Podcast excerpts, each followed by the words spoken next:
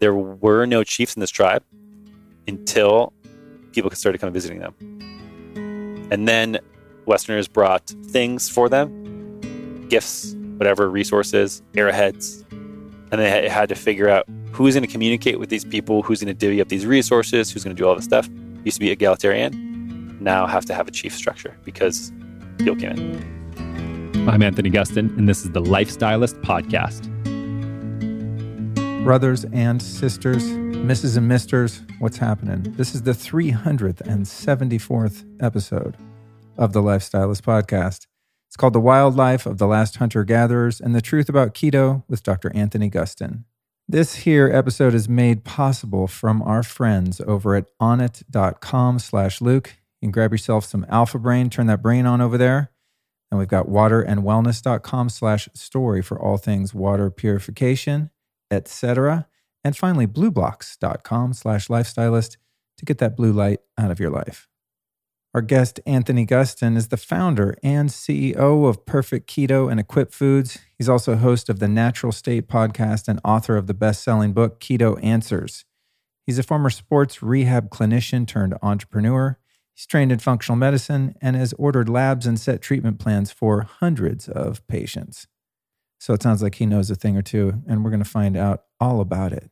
Now, this episode was intended to be an exploration into all things keto, with Anthony and his company, Perfect Keto, being some of the first on the scene to promote it and provide information about these diet choices. However, as the conversation took shape, it kind of found its way into exploring his recent trip to Tanzania to spend time with the Hadza tribe, one of the last fully intact hunter gatherer tribes in the world. And there was just so much wisdom to be gained from this experience that he shares from the way they eat, live, and most of all, the way they relate to one another and their very spiritual relationship with the land and nature in general. So I'll leave it up to you to further discover this incredible story of humanity and uh, how far we've drifted from our innate life way as a species. So this is a truly fascinating topic and one that came as a wonderful surprise to me as we began to record. I mean, I was all set. I'm gonna like I'm gonna do the keto show. I've never done one of those.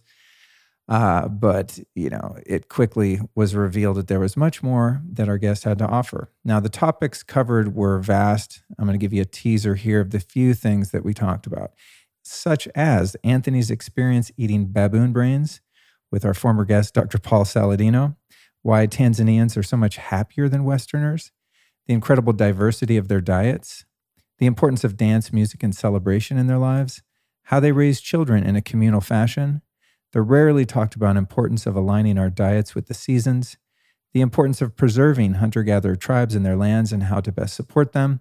And then we do finally get into some key points on ketosis, keto, etc., and dispel some of the commonly held myths around how and why to do it, or sometimes not. And finally, we talk about some of the best foods and supplements to support a keto diet. And if by the end of the episode you'd like to check out some great keto products, you can do so by visiting perfectketo.com. And uh, these guys were kind enough to give you a discount of 20%, pretty hefty. And that discount code is the lifestylist20. So that's perfectketo.com. I love their stuff. Now, I've never been great at just being keto. I, I mean, I don't even know if it's something I would want to do. I have gone through phases where I try.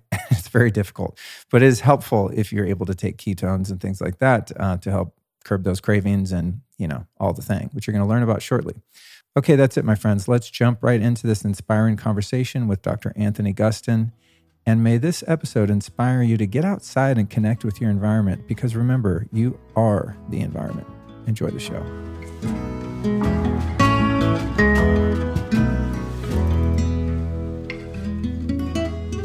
Man, good to see you again. Last time I saw you, we were uh, in a really interesting situation. We were out with the Force of Nature folks, mm-hmm. uh, witnessing and somewhat participating in the field harvest of a massive bison. It's pretty intense, huh? Oh my God, that was wild.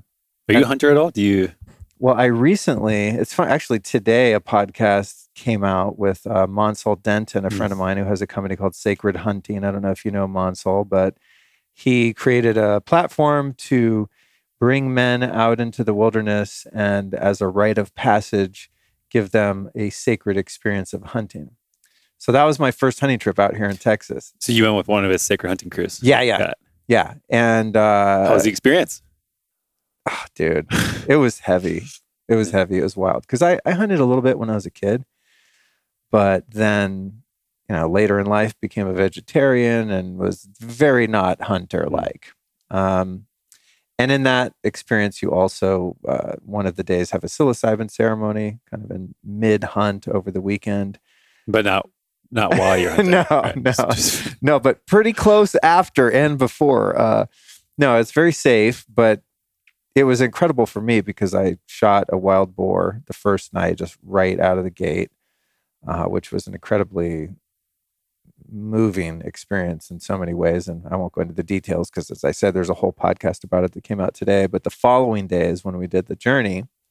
And so I really got to process a lot of that experience uh, in a very v- visceral way Mhm. you know, just dealing with death and guilt and karma and all of those big topics when it comes to uh, a lost natural human life way. Hmm. So it was it was powerful.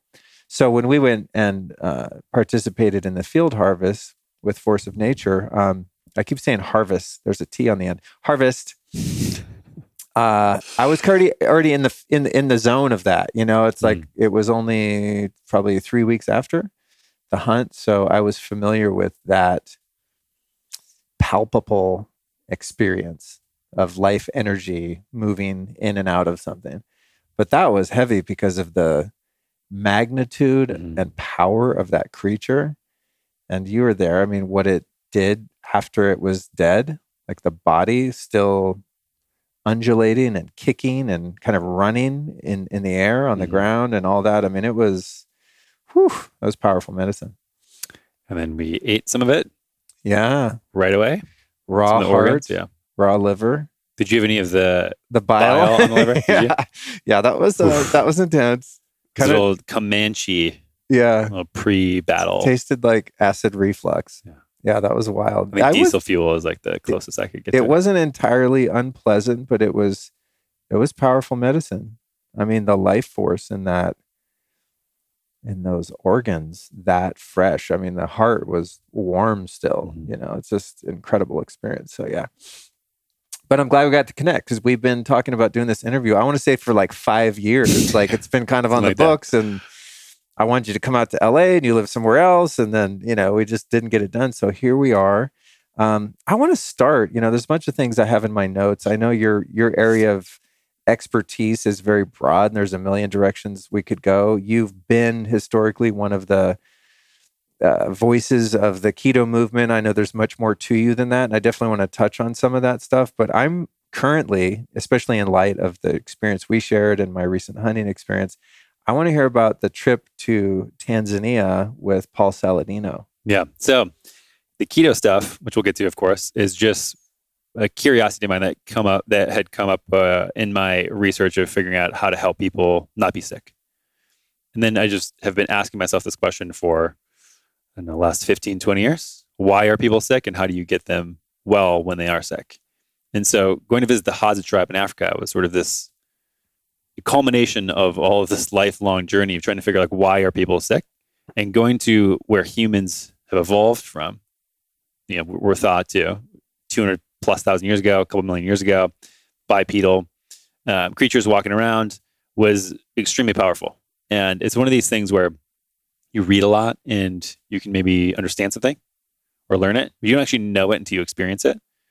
This is kind of the the, the trip that we had. It was it was intense. So we were originally going to go with one of our friends to do a documentary. Um, so my friend Brian Sanders has a thing called Food Lies. He's making a documentary. So he's going to go there. Paul asked me to go with. I said absolutely. This is like a once in a lifetime trip. I'm going to actually end up going a week early, and man, it was uh yeah, it was this again like I've read about these people, but to to spend time with them and soak it all in, many many years of research in just what makes humans healthy and what do we need beyond nutrition, community, relationship, religion, parenting, uh, all this stuff, work, quality of life, uh, connection with nature, hunting, things like this. All of this was just integrated in a week. It was insane. So we started off by going to two game reserves And this is really fascinating because these this is where the Hadza tribe should be. So they are currently in a small area south of Lake Eyasi. And this is an area that the government has basically pushed them to, and they have no other place to go. And they're surrounded by a bunch of other tribes that are more farmers now. So they have cornfields, onion fields, cattle, goats, etc. And so no large game can get to them. And so seeing the game reserves, one of these places called Ngorongoro Crater, it was more wild than the Lion King. Look around any direction, and there were thousands of animals of any species you could imagine.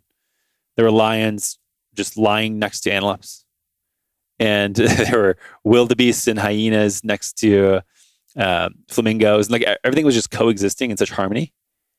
And it was just so clear being there, like, oh, humans should have been here as well. We are we were taken out, separated from nature. My philosophy on health is just like all of the health problems we have are division from nature. So when the human organism leaves nature, we get sick mentally and physically. And it was just so clear about how much abundance there was for animals that ate plants and animals that ate other animals. It, this is like a cornucopia of life. And then to see the, the transposition of how their life has changed, they have remained, you know, very much hunter-gatherer tribes. They're one of, I think, only five or seven left in the entire world. And so it was still very illuminating, but also startling to see what happens when they are removed from that subset. Like their frame is tiny and they're, they're very, very small people.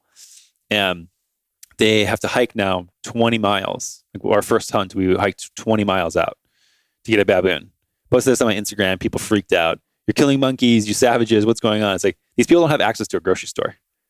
They used to be able to go out a kilometer and kill a giant eland, which is a large antelope type of thing. Uh, now they have to hike 20 miles to see where the baboons are to kill them to feed 40 plus people. And so they're having to start to subsist on ugali, which is this cornmeal. And so their their way of life is already changing. And I think they're going to be extinct within the next, you know, 20, 40 years. I don't think they're going to last beyond this generation, unfortunately. Uh, the tourism part is fascinating because it allows them to retain their their position in South Lake Eyasi because the government goes, oh, people actually want to pay to see these people. Therefore, we're going to protect this a little bit, but they don't really do anything about it. So it was just crazy to see all this wisdom on the precipice of disappearing entirely. And that wow. was it was heartbreaking. And they they clearly don't know the gravity of the situation and very few of them have left their actual tribe. A couple of them have lived with missionaries and then opted to come back they didn't want to have any more of a modern life, but anywhere around that area, you have to drive six hours to the nearest village. So the exposure that they're going to get to any sort of modern or Western life is is nil. It just doesn't happen. So they, they have no idea sort of like how we live, how sick people are, again, both physically and mentally. And it's just, it, yeah, it's, it's heartbreaking for sure. But so grateful to have the experience of soaking up as much of the wisdom as I could. That's so uh, incredible. And I definitely share the point of view that what ails us as a species is so simple. it's just yeah. what you, it's the isolation from nature. And when you look at animals left alone in the wild, for the most part, they thrive until we take them and put them in a zoo. Right. And we give them kibble, which is like our version of a grocery store, and unnatural lighting the inability to move, the inability to commune with one another in in community, however that looks for each animal. And now you see why you don't need huge hospitals out in the wild for all the, the sick animals, right? Mm-hmm. You only need vets for the animals that are domesticated or animals in the zoo. And it's just so plain for me to see, but I think we just get myopic as a species, right? We just get involved in our life. I got my iPad, I got the grocery store, and my blue light at night to illuminate inside like it's the middle of the day and EMF connecting me to all of the things I want to be connected to. And um, I know that for me, anytime I just leave a city and get like really outdoors, not going to the park, but like get out, get out, my nervous system just goes, thank you. We're okay. Right. It's just incredible. So I really, I listened to the podcast you did on Paul's show about that. And I was like, oh my God, what an incredible experience. Because me, I just sit back and kind of theorize on what mm-hmm. a natural native people's day looks like and how they interact, you know, with each other emotionally, how they interact with the environment. But it's like hard to even imagine that that still exists because we're so far removed from it. Yeah. It's and, crazy. And I think that we see animals in a zoo and we know that they're sick, but somehow don't pl- apply that same perspective to us. I mean, we are pretty much literally in a zoo cage right now if you look around in the room. Yeah. And that's We, just- we have windows at least, not bars, but yeah. right. Very similar though. And I think that people have a tough time thinking that things have ever been different or will ever be different. And so they're born into a life and they just accept that that's the reality. That's the way it's always been. And that's the way it will always always will be. And that kind of drives just a lot of the confusion I think around health. And I mean, it's like chronic disease, for example, diabetes, heart disease, neurodegenerative disease, um, cancer, all of these things didn't exist 150 years ago at all. It's not like it was something that just traditional people had. In the Western world, 150 years ago, this, this did not exist. None of these conditions existed. And when I have theories, Paul has a lot of theories around why this is the case, and we bring them up. Mainstream medical professionals come after us. Like, oh, you guys figured out some solution. It's like, show me a better, uh, just root cause problem of why this is the case instead of just accepting that everybody is sick and it will always be sick, and this is a normal part of our species. It's not. Like the top seven ways we die as humans are not normal as of the last 150 years. This isn't like a couple thousand year old thing. And so to, to see these people in this place, robust health with no sort of intervention, like eh, you can't really go anywhere in the world now that it's been 150 years. These things, which we can get into like why I think that's the case, but it's a this type of lifestyle you you can't escape. You can't go observe these these people, any any people in a traditional human species sort of environment, unless you go to the middle of Tanzania and interact with these people. So that's what we did, and it was again just remarkable. Let's take a pause. I want to share something with you. You know, those times that you're so into what you're doing, you can't think about anything else? The days you read half a dozen chapters, write a thousand words, or finish a work assignment without looking up once. And then finally, when you do, you notice it's dark outside. Well, how'd you like to feel like that every day? I'm here to tell you, you can. It's totally possible. Psychologists call that feeling of being in the zone, a flow state, the optimal level of consciousness where you can perform at your best. Our sponsor, Alpha Brain, helps you to achieve flow state and supports other aspects of cognitive function for better memory, focus, and mental processing. Alpha Brain can help you remember names and places, focus on complex tasks, think more clearly under stress, and even react more quickly. And this has all been documented. With its trademark earth based ingredient blends, Alpha Brain builds an environment in which the brain can operate on all cylinders and protects its functioning for lasting mental clarity. If you're ready to have a brain that works, turn that thing on. Go over to onnit.com slash Luke. That's O-N-N-I-T dot com slash Luke and use the code Luke at checkout for 10% off. Get yourself into a flow state over at onnit.com slash Luke. What's different not only about their physical health and vitality living off the land and just having I mean, obviously they're eating seasonally and they're not eating anything processed and they're, I'm, I'm assuming, finding some way to drink relatively clean water. No, So they're physical, they're Yeah. drinking dirty water. The, so the, here's this giant misconception. So if you read any research about these people, they say it's okay. They have the best microbiome of any human ever studied. Then some random paper said it's because they eat 150 grams plus of fiber a day. Therefore, fiber leads to good gut health.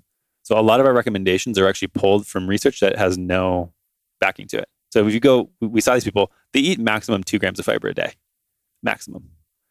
what We do asked- they do? Did they just chew on tubers? And yeah. So, like, chew, so we actually dug up some tubers with them and watched them eat them. They either take the skin off, chew them, and spit them out, or boil them in a pot and then throw out the actual fibrous parts. And so the fiber comes from they have a, cou- a couple fruits. One's called baobab, which is like this dry, really soluble fibers. Maybe like again two grams a day. They're getting. They're not eating fiber. This whole thing that hunter gatherer tribes, at least this one specifically, ate a variety of fiber, and that's what leads leads to their good gut health is insane. But you know what we did when we had the tubers is we our hands were full of dirt. Literally, we're digging into the earth to get them, and then we ate with our mouth, and then we never washed our hands, and we were butchering animals that were sitting out for eight hours. and then not washing our hands and eating with our hands. and they're drinking, they dig into these riv- like these valleys that used to be riverbeds. They dig in and dirty water fills it, and then they drink that. Really? Yeah, I had a Wow. so I ate too many berries, I almost died. It's an interesting story for you. We can get into that, but my stomach started to turn. I was getting really sick from this this berry poisoning, and they dug up these tiny little roots and said, "Hey, chew on these roots." Yeah, I looked at the roots. It was like mostly dirt. It was a big clump of dirt. I was like, "Oh, the the medicine here is the, probably the dirt. It's the exposure. Like their microbiome, they're like living in the dirt all the time, never washing their hands. It's the exact opposite of what we have now." And so their uh-huh. microbiome that we've studied is not because of fiber. They don't eat any fiber, eat zero fiber, but they're always interacting with dirty and unclean things. Wow. So they're they're inherently terrain theorists Right. by lifestyle design, right? Yeah. I mean, if they're living largely free of the diseases that we suffer from, and of course, as you know, a lot of that has to do with the health of the microbiome and hence the immune system, et cetera. So they're getting all these microorganisms then from basically eating dirty plant matter, and they're getting some bacteria from the animals that they're processing Mhm. and things like that. And Yeah. that's fortifying the biodiversity of the gut biome. Yeah. And we would have gotten deathly ill if we would have drank the water, for example. Ah, okay. And this is just the reality of it. Like our immune systems are rather weak. Wow. Any other tune. I mean, this is where people go to Mexico and they drink the water, they get really sick. Mexicans can drink the water in Mexico and don't get sick. Why do you think that is? oh, you know, they've been right. Same with exposed to- India yeah. too. Same thing. Wow. and so again like i think like there's so many different ways to look at visiting them and how many factors contribute to health i think there's like some sort of prioritization i have in my mind of like what are the most important things when it comes to health that can that people can change to make a positive impact in their life. It's so hard to, to pull that apart after you get to the top couple. And i think that i mean it's like they're in the sun all the time. They don't wear sunscreen obviously. It's like clear. Um, they're their microbiome is so robust because they're living in dirt and eating dirt all the time. Like they don't eat anything processed, obviously, besides the cornmeal, which even with that, totally fine, which drives a lot of my theories around the major things that cause some of these top health conditions. Their community is like they're they're never stressed. They're never ever stressed. Like these are the happiest people I've ever seen in my life. There was 30 seconds of stress I saw over the entire trip. It was right before we killed the baboon, which Paul and I were actually like right there participating. It was, it was one of the crazy experiences of my life. Um, so there's absolutely no stress. There's a lot of natural fasting. Um, the relationships very interesting. Uh, mean, I could go on forever, but like all of these things that I've already thought, like that we have to work so hard for in a Western culture, and all those little little biohacks and tips and tricks and influencers that specialize and sleep or this or that. When you live in nature, you don't have to think about any of these things; they just happen. The massive amount of abundance they live in. There was these times where we would just go walk out, you know, 30 minutes outside of their camp, and like, hey, where are all these baobab for? They're like, oh yeah, we can eat those. You want to try them? And they haven't eaten for two days. And we throw a stick up, they fall, and crack them open. And Paul and I are like ravenously eating them because we haven't eaten in like six hours. And then they like slowly pass them around and eat them. There's no scarcity of hoarding things. Baobab just stays in the tree till they, till they want it. There's even when they're hungry and they kill an animal, everything is the, the person who kills the animal goes around and gives a slice to everybody, and everybody waits their turn. It's like everybody rushes in and tries to grab a leg and eat it. And there were so many of these examples where like, they could have a knife. We wanted to make poison for arrows, and this one guy could make 15 tools with the the materials around him at any given time, just in five seconds. It was insane. Wow. He would just grab his little machete thing, cut, cut, cut, and here we have four different tools. And then he like made a tree stump into a cauldron and mixed everything in there. It was like the most crazy thing ever, like MacGyver style. And if you watch the show and you're yeah, younger, yeah, yeah. it's like to see that, like the resourcefulness and just the abundance mindset, probably like lets them actually relax. And I've thought a lot about this in our world of everything that we actually need to survive and that we need in life is so abstracted, and so everything kind of gets veiled between like you and money. So, oh, I go make money. I have to do this thing to make money, to go buy food and shelter and all this other stuff. Nobody knows how to like if you if I were to put you out here, especially the trip before Monzo, like how would you get food? How would you build a shelter? No one has these skills anymore. This is why I love what Monzo's doing. It's like reconnecting people to that. I'm moving out to a farm soon because I like I just went on that trip. I'm like, oh, I have to I have to participate more and understand the stuff. And it's not like being a prepper, but I think having some skills gives you confidence to actually live in a world in abundance of, oh, if something went crazy, I could find my own food, I could grow my own food, and I could count on myself. Like we have communities now where people are just friends, but they're not providing for each other. And this is another thing that's like it's, it's hard to trust people when your lives don't depend on it. And when you know the hunter who does this thing and the person who boils the root over here does that, and this lady makes clothes, and like everybody has to work together because otherwise they would all die. And so it's a very different dynamic with the with the relationship, especially with the men and the women. So this is something that people were very surprised about, myself included, that the men and the women were entirely separate, almost like ninety five plus percent of the time. Wow, really? Yeah. And the women had their own fire, the men had their own fire, and they basically didn't even talk to each other throughout the day. The, the women had a group, the men had a group, they had their own tasks. They were very, very split. So clear gender roles. Talked to them both individually about this. And they both said almost the exact same thing. Oh, with without the women and what they do, we wouldn't be here, we'd be dead. And the same thing, oh, without the men and what they do, we would be dead. And then within those circles, everybody sort of had their own role as well. So the men, each one of them sort of had a, a role to play and was respected by everybody else. Same with the women. And, you know, it's, it's interesting that we have these groups. I don't know what your community is like exactly. We sort of run in the same circles, but it's, we don't have this dependency on each other anymore. And I think that stripping that away might be another cause to just like want to always meet more people and do more things and like have this sort of novelty effect around always searching for more and bigger in relationships and communities. Look at divorce rates. Like, okay, you don't even need to have monogamous relationships work anymore. Like, there's no dependency there. We've erased all gender roles, and everybody's expected to do everything, and you outsource all the important tasks.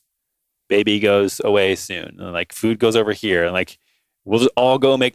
Each of us will go away from each other during the day, make money, and then come back and then use that money to buy all the things we actually need. It's just a strange thing. Wow. Like, what a wow. It- the trip. yeah, With the men and women being largely separated. And I, you know, I've never seen that, I don't think to that degree, but many years ago I went to uh, southern India for about a month, like on a spiritual pilgrimage. And I was in a lot of very rural areas and and I noticed that same phenomenon. There just in the streets of these little villages, you wouldn't see like commingling of the genders. You'd Mhm. see like a group of guys hanging out and you see a group of women if there were people working in the fields, there'd be like a bunch of women working in this field, a bunch of men working in this field. It was the first time I'd ever seen that. And I didn't know what to make of it, but it was noticeable to the point where I thought, huh, that's really interesting. And I also noticed, and maybe there's some parallels here, I also noticed that you saw um, men being much more affectionate, like Mhm. much more touchy with each other, like grown men holding hands. And at first I thought, wow, they're really open with uh, homosexuality here. In the first couple of days, I was like, wow, I didn't, I know there were so many gay Indians. But Mm. then I started to realize it's like a dad with his teenage boy holding hands. And there was just much more kind of like, I don't know, just physical touch amongst people, especially amongst men, which in the West, um, I think we have an unhealthy lack of that, right? I know Mhm. that I, I certainly did in my life. Um, so I noticed that there what did you notice in terms of when the men and women would converge together? Um, what were you seeing in terms of human connection and hugging and affection and kissing and that kind of physicality? not much. Really? Not much, but they also did sleep together. And so it was like at nighttime, we stayed at a camp a couple miles away. We actually weren't allowed to stay there anymore because of COVID, which doesn't make any sense to me. We were with them an entire day, but couldn't stay there. It's just weird. Well, you know, at night is when it really gets dangerous. exactly. Um, so we didn't see exactly like when we left, but it was like everybody was going to bed every night when we left. But yeah, then then is when they would come together, and especially if there was like more of a newborn, there'd be more times where the parents would come together. Where the interesting thing about the newborns is, and even the kids at large, is you wouldn't know who the parents were unless they were breastfeeding, basically, or the parents came together to grab the kid to go do something else. But it was very much so a communal style of upbringing kids, and there, yeah, there was just there. I didn't I didn't see a lot of this sort of like hugging, embracing, etc. And maybe that happened behind closed doors. Maybe it's a cultural thing that developed to like not show that or whatever. And I'm not saying these people are perfect and we should emulate their lives 100. percent um, But there is a lot to learn for sure.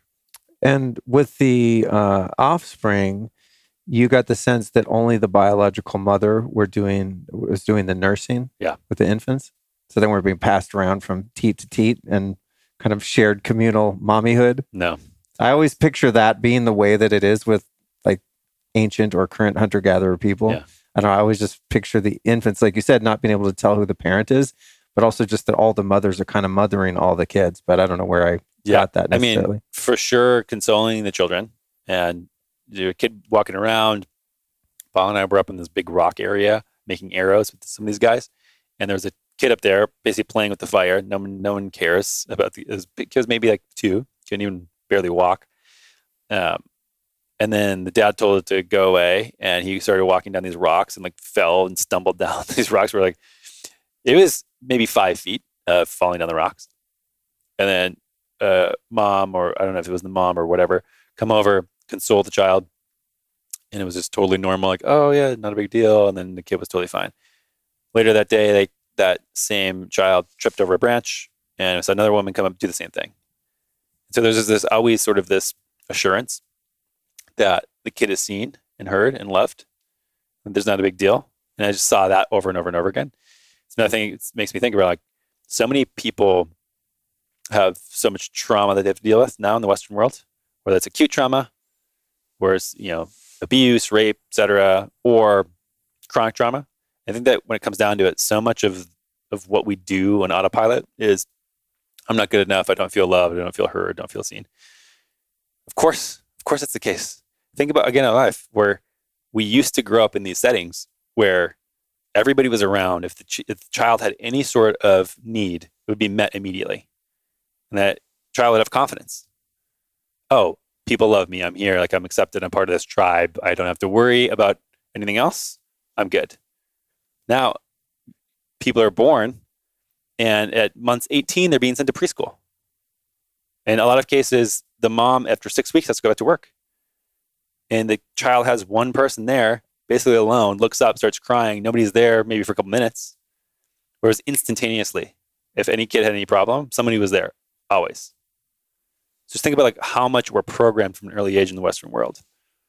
That someone's not there immediately. And I don't think people need to be coddled. I think this is a very separate thing. So these, these children were not coddled at all.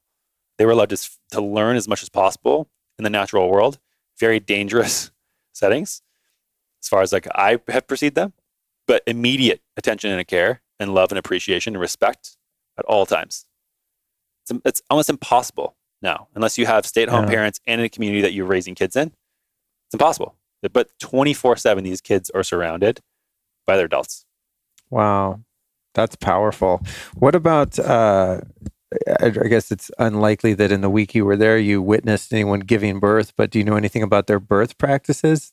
Yeah, they lose a lot of kids. Really? Yeah. Which if you actually look at pretty much any other mammal, same birth success rates. So they'll, I think it's something like 50 to 60% of the children they lose. And this is the, a lot of the data around, well, hunter gatherers don't live that long. And our life expectancy has gone up over time. It's just really corrected for infant mortality. And so when we've improved that, obviously the population has gone up. And that's great that we've saved a lot of infants that weren't able to to make it otherwise. But when it comes down to it, this is like a normal thing for the human species, as with any other mammal. And that's just a reality that a lot of people don't like to accept. I mean, we saw it with COVID last year that you know we have this this caretaker need where we feel like we need to save everybody all the time. Which, when it comes down to it, we're all going to die. At least, and that's how I think about it. We we know where the technology is going to go soon here, but we're all going to die at some point. And death is a natural thing. I think that again, another just huge difference how they view death versus how Westerners view view death. It's like it's not even a concept that they care about. No one thinks about it. We ask like, what happens after you die? They go, oh well, we move camp because your body starts smelling. Wow. Yeah, wow. that's their answer. They have no Wow. mythology, no existential angst, no questions. Wow. They asked like, what, where were you before you were born? And one of the women said, I don't know, but I can't know, so why would I care? And so it's just like I'm here now, and that's all I know, and that's all that matters. And like you probably noticed this after the wild boar hunt that there's this moral it's a guilt around killing something this exchange of life and energy. And this is what is so exciting for me to move to a farm is it's very spiritual for me.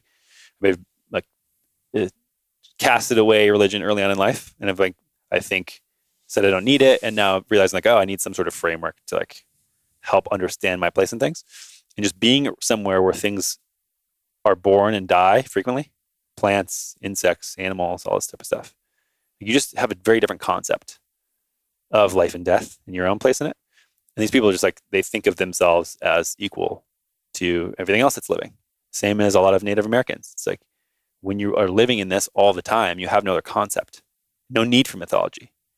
And I'm sure somebody's written a book on this and tell me I'm just ridiculous for saying this, but like, I just wonder if so much of this stuff around mythology comes from like when we started being in larger civilizations and needed a like, little bit more of a explanation of what was going on and why we're there. Whereas again, division from nature, problem.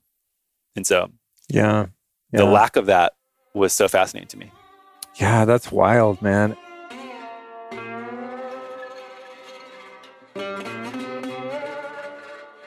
I'm going to take a moment to share one of my favorite products in the entire world with you. It's the Quinton and Quintessential Sea Mineral Solution, which is a pure seawater harvested from satellite monitored plankton blooms. Now, for you water geeks in the episode, you might remember the prior episodes with our guest Robert Slovak, who is the guy responsible for bringing Quinton to North America and making it available through his company Water and Wellness.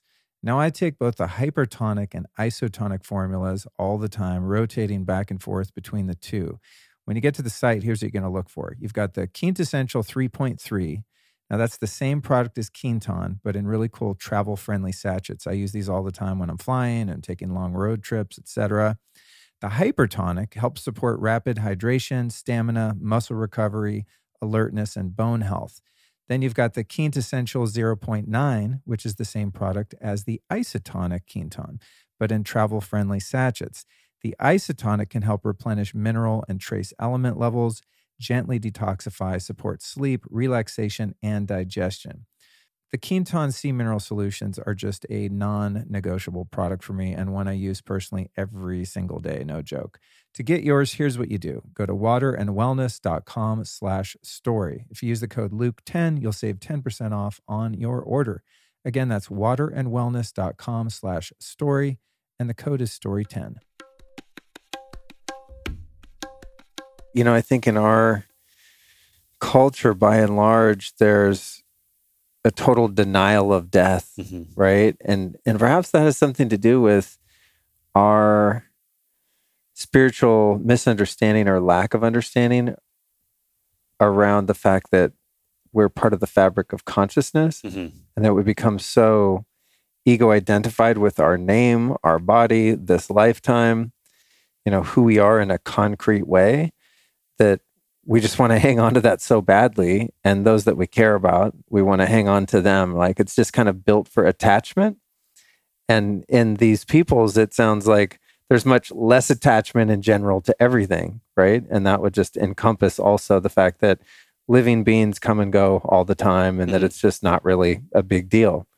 And also, probably leans into that um, competition and scarcity model. Like there's not enough of everything, mm-hmm. including not enough time in my life. Therefore, I got to get everything.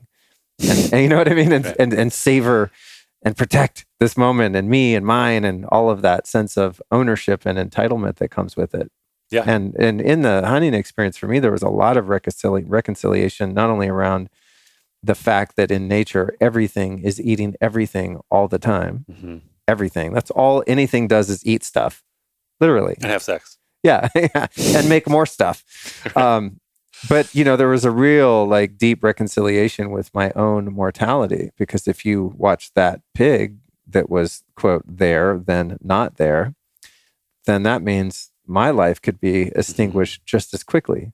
So then it begs the question, well, what is my life and and who am I? Like, am I this thing? Well, if this is all there is, that's I mean, it'd be good to know, but I hope that's not the case. And the more I can kind of lean into the fact, or at least my perception and belief that there's more to life than what presents here in this body as this personality called Luke, I start to loosen the reins a bit, right? It's like everything becomes a little less serious because I don't think this is my only shot that when this consciousness leaves this body that there are probably other possibilities you know mm-hmm. i don't know what they are but perhaps those people see things in the same way as just an impermanence and a transient sort of nature so that there's not so much panic around death and you ask them what happens when you die? Well we got to move because the body starts to stink. I mean from the western perspective that's so cold. Well what about the body you know that the person that was inhabiting that body? And that's almost uh, of secondary importance mm-hmm. to just like the practicality of well those of us that are still here got to move on so that it's safe and comfortable. Yeah. It's just it's wild. So cool. Yeah i mean when i hunt it's the same thing where you go through that process of killing the animal. It's, it's there living and then it's not then you go through the butchering process, and then you go through the cooking and sharing with friends process, and then like I had this one of the first times I hunted and realized this. I was looking around. I was sharing a meal with I think six or seven people, and was just realizing, oh, that life is now sustaining this life, and all their lives, they'll die and then sustain other lives, and that's just the way it is, and that's how it goes. Which again, like it, the story you tell yourself after that whether that's a, a, a next life, past life sort of thing, continuation of consciousness, or just a contribution to consciousness, or whatever it is. It's undeniable when you look at it from like an energetic perspective that there's a this transfer of, energy that happens that you're you're a part of. Humans are a part of. And when we remove ourselves from that that just awareness that there's a cycle that we're in, so many of these things that we're worried about in the world happen and emerge and this is why like, I'm so interested right now in the regenerative agriculture movement, as it's literally trying to solve so many problems: climate change, I think, but like healthy humans, healthy animals, moral standards, uh, but also some of these like metaphysical, spiritual things that just happen by default by reconnecting people to nature. Yeah. What about uh, what about how these people eat? You know, and this will segue us a bit into you know the never ending debate on what the proper human diet is which for me ultimately after all these years of being in this industry is just kind of like mm, it's whatever my body's wanting that mm-hmm. day is kind of how i eat now sometimes the body goes you want a couple pints of ice cream and i do my best not to listen to it when it's being you know uh, when it's kind of venturing in that direction but uh, i think the interesting thing about our culture is around uh, the paleo movement and keto movement and stuff is that people are starting to integrate more organ meats, for example. Mm-hmm. And uh, from what I understand, not in a firsthand way like you have, but that in not so ancient times, people that lived off the land really prized the organ meats. And perhaps we don't prize them um, by and large because we're just not used to the flavor mm-hmm. of them and kind of just the different texture. And it's just a different thing as we learned eating raw bison heart and bison liver. I mean, it wasn't exactly palatable to me, but I, I felt the life force energy of it. It felt like, wow, this is really good for you. Right. My body responded to it, not so much my taste buds. So when it comes to this kind of um, hunter gatherer eating nose to tail thing, what did you find that was intuitive to you or surprising to you about the way that they process these animals that they kill and what they eat and how they eat it? What's more important than mm-hmm. other parts, et cetera? So they eat the organs immediately. So they, they kill like when sometimes they'll butcher it immediately. Sometimes they'll take it to camp and then butcher it at camp. But regardless, when it gets butchered, organs go in the fire immediately and they're eaten. There's actually like an interesting debate here whether it's because they're prized intuitively for nutrition, or because that's what spoils the fastest that they eat them the first, the first thing. Uh, so just an interesting sort of thing. That is, we have all these paradigms in our head around like, oh, like humans just knew that these were the things. But it's or they're just for the things that they knew. Like they can't cook the rest of the carcass until this thing's cooked anyways. It's like there's a lot of things why it makes sense to eat the organs first. Right. The the intestines go to the dogs for food, dog food. Everything else, every single thing else is eaten. Everything. The eyes. Eyes. So, oh, bro. So everything. So this is where I draw the line so, on my on my hunter gathererness. So we we ate it with them a couple times. Um, when like large animal kills, we had a couple cats that looked like little cats, but called genet cats. They're little leopard things. Uh, baboon, a goat, um, a little. It's called a dik dik. It's kind of like tiny antelope. So we saw this process a couple times, but cut it open just the same as you would with. did you guys butcher it all? did you just send mm-hmm. the? We did, yeah. Okay. So same On thing, mushrooms. Like, intense experience. So yeah, just straight cut down the middle, take the organs out, feed the entrails to the dogs, eat the organ meat. So nothing was raw. They threw everything on the fire. So the organs go on the fire, directly on the fire. Take it off, eat that. What did you put it on a skewer or something and kind of? Yeah, they do skewers and they just stick it. So they have a fire built up and they stick it in the dirt leaning there and then they turn it. Oh, okay. Yeah. So it's pretty pretty simple but inspirational setup. It's like, oh, you don't need much to make an amazing meal. Some of this meat was the, the best meat I've ever had. Um, and then they would cut quarter the animal and then start, you know, some of it like they would cut it up into chunks and put it on a stick. Some of it would they would just like throw the whole quarter of something on the fire. Um, the baboon first day, we ate most of it, and then we came back the next morning, and they had a fire going. The guy who had killed the baboon, had, the skull was in the fire, and every I don't know five ten minutes he would take it off and then you know eat an eye and then put it back on and take it back off then like cut out the tongue and eat that and then put it back on take it off cut out the, cut off the ear and then you know again pass it around to everybody and then took the jaw off and ate all around the jaw and then put it back on took it back off cracked the skull open and then ate with a branch the brains which we did for sure. We obliged with everything and it was uh but like that experience like nothing was gone to waste and they take everything that they use the bones any sort of tendons that are left over the skin they make cloth everything's reused. Um, so I actually got a, the the mandible the jaw piece um, is a little souvenir which is intense so have that as a reminder of Wow. death and that that way of life on my desk uh, when I work. Uh, yeah every every single thing is eaten. Like the there was this eight year old kid or roughly that age that was smashing open a bone and sucking out the bone marrow as the most primal sort of representation of a human possible. So yeah, every single part they eat besides the guts go to feed the dogs, which are instrumental in hunting. Dogs are Yeah. instrumental. So they're not like the family pet. They're, They're not a. They're- utilitarian, like they are part brutal of your. for the to the dogs. Do not treat them well. They're very much uh, workforce for the hunt. Wow. All right, I gotta I gotta back up, and and this is I have like all all these notes that have nothing to do with any of this, but as as so goes the spontaneity of the lifestylist. Um, the baboon, man, like when I shot that boar and then butchered it the next day. I mean, you know, strangely, it was strangely normal. Actually, let me just say that. Like, it was way less freaky than I thought it would be, but and seeing a 150 pound pig hanging there without skin, it's not that different from a person. Mhm. I mean, there's definite, what do you call it? Anthropomorphical. What's that? Uh, Anthropomorphism. yes, yeah. that. I mean, it's like, oh, I'm not that different from that thing. And, and that's a bit jarring because you're like, well, if it can happen to that thing, then someone could cut me open like that and I would look the same kind of thing. But when you get into the, the primates like baboons, monkeys, I mean, that's super close to a person. How freaky was Yeah. that for you? I was eating off of the forearm while the hand was still attached, and the hand looked like a miniature human hand, Wow. and that was crazy for sure. Like that, that was an intense experience, and I was just, I looked at Paul. I was like, "Is this is this real?" Like, here we are in the middle of Tanzania with these people who are like they're speaking Hadzabe around us, hunter gatherer tribe. It's where humans evolved from. I'm eating a baboon like hand, basically, and then they would cut the hand off and like eat every chunk of the hand. But it looked like a human hand, opposable thumb for sure, and it was intense for sure. I mean, this, Oh, but man. I don't know. My background, we decided a bunch of cadavers in um, when I was in grad school, and so I know what the human body looks like in depth. And any animal, any animal that we kill and hunt is essentially the same. After yeah, some differences of course, but organs are in the same spots, same organs. It's like some slight differences, but yeah, you, same muscle groups, same tendon attachments, same joint placements.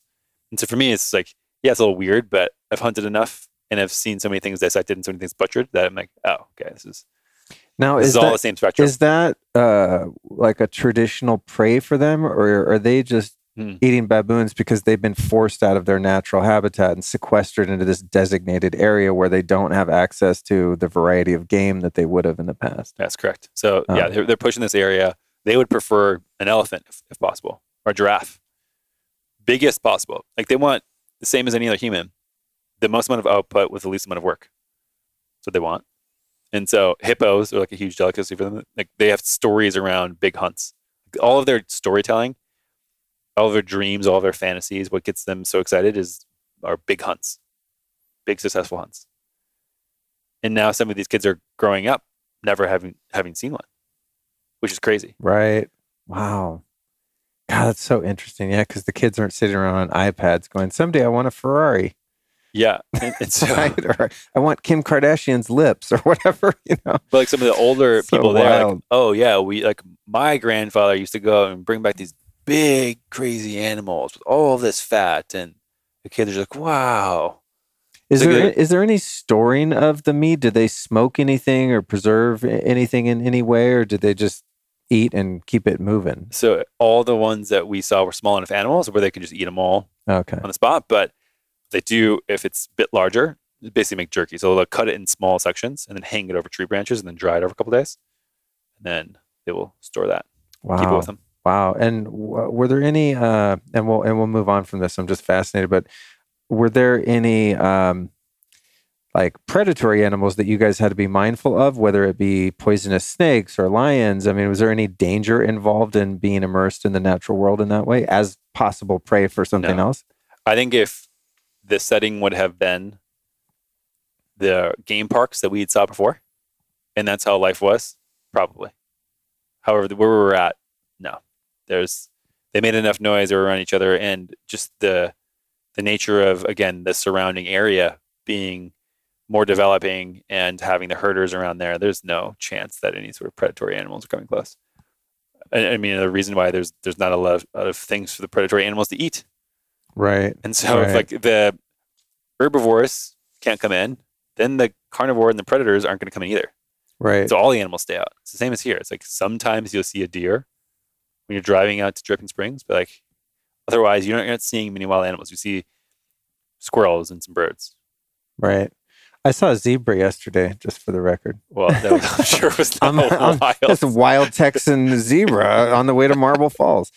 Um, and when it comes to, you know, the tourism, the voyeuristic nature of this Mhm. type of experience, right? Where a couple white dudes are going over to Africa to like play with and observe this tribe from one perspective that could seem, I don't know, it's like, I don't know what the word is. And I'm going like, you know, political correctness lens here almost, but one could be critical of that in the sense that like you're going to an amusement park to Mhm. observe these wild people and i'm not being critical of it it's just i find it unfortunate that these people have been put in a position where their land has been taken away and they've been forced into an unnatural habitat but from what you were saying in the beginning this tourism industry around people being able to go interact with them and observe them in this way. And I'm not minimizing these people to like a zoo animal, but for those that would think of it in that way, it sounds like this model is really assisting with their sustenance and their ability to keep going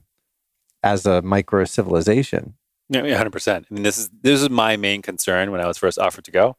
Uh, the guy who organized our his name is Eric Edmeades. He's gone every year for the last twelve years. He said when he first went, they were one year away from being forced into the villages and like put into missionary camps.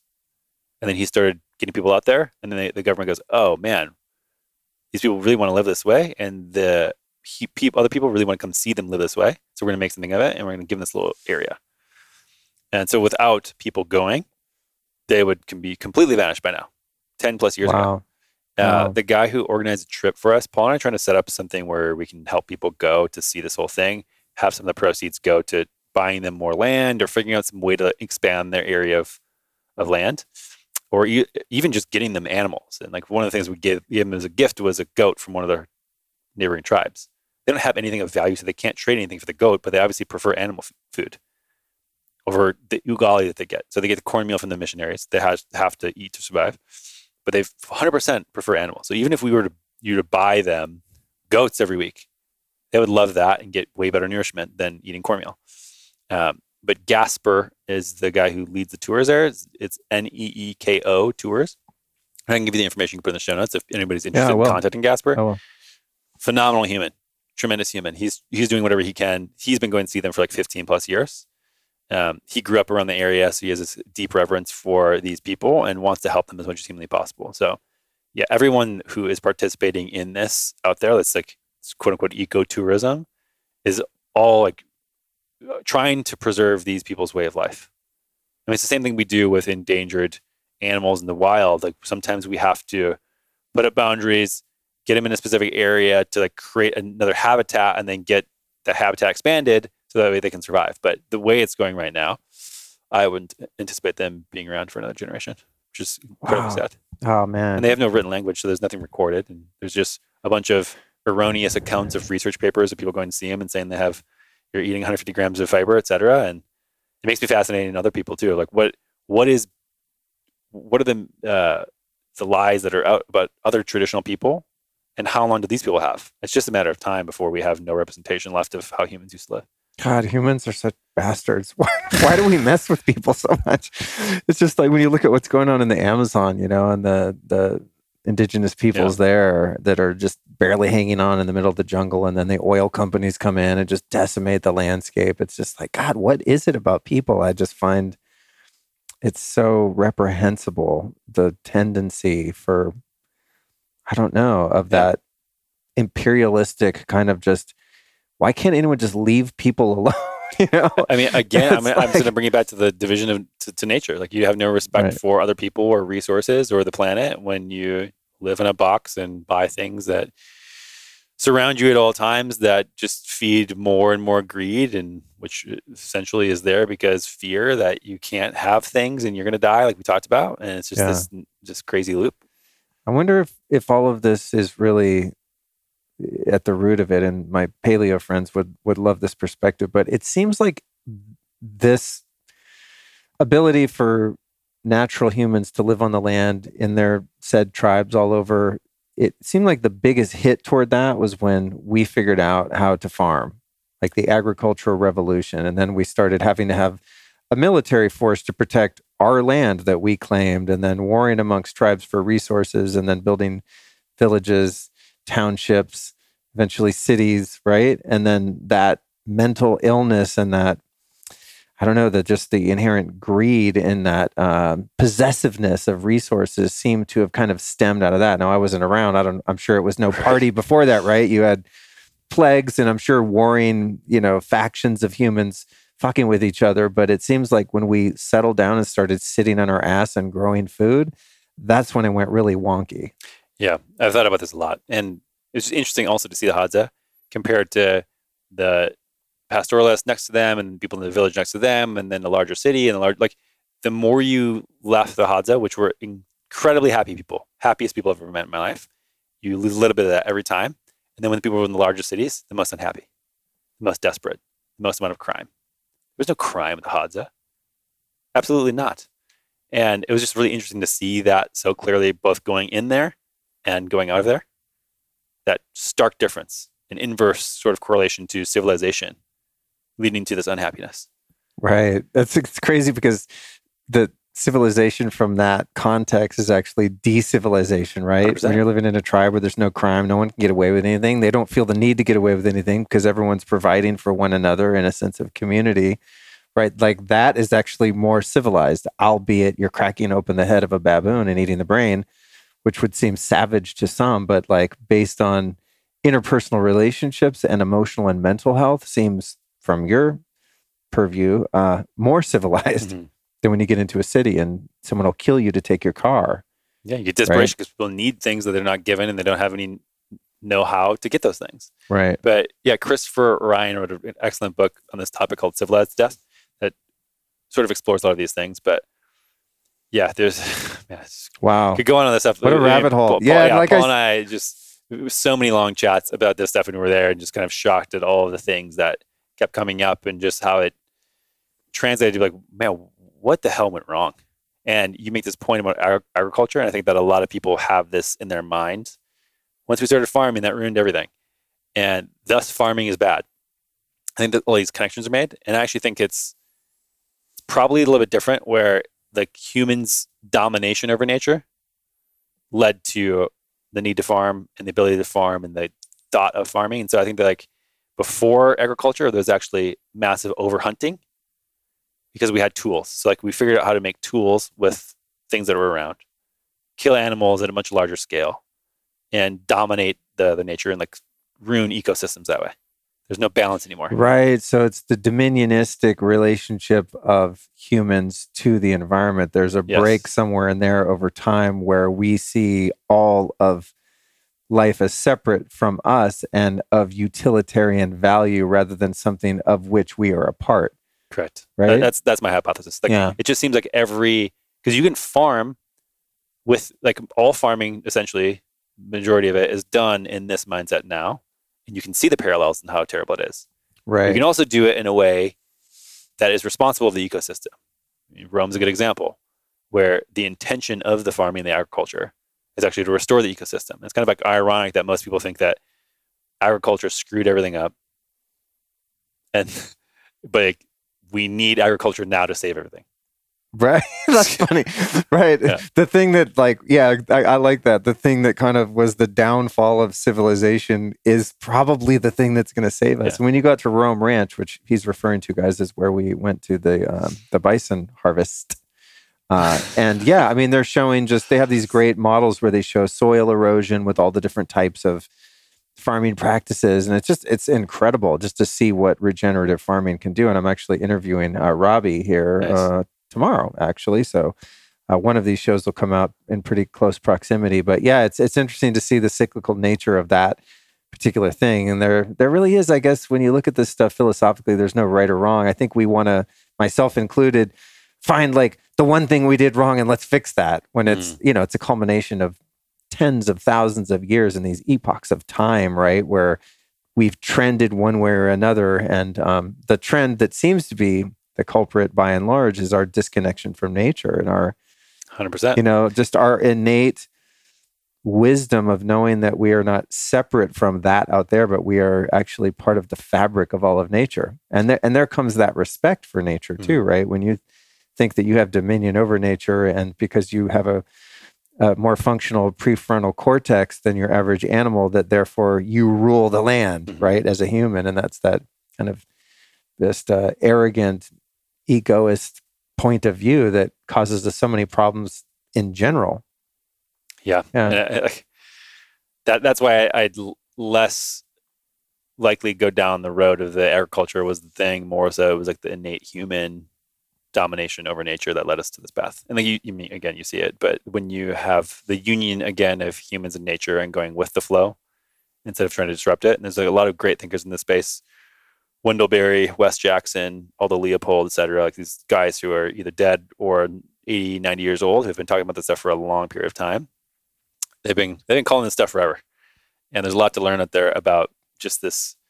uh, I don't know this this return to the land. I think it's going to be a, a new big health trend, sort of like um, all these questions we're asking ourselves: how to live, how to exist, and what to eat, and how to sleep. Like everything sort of solves itself when you return to land. And farming YouTube community is the most engaged and most viewed YouTube community. And all I don't know if Really? you know that, yeah, it's crazy. Wow. People are sitting there not in cubicles in their zoo cages watching this farm porn.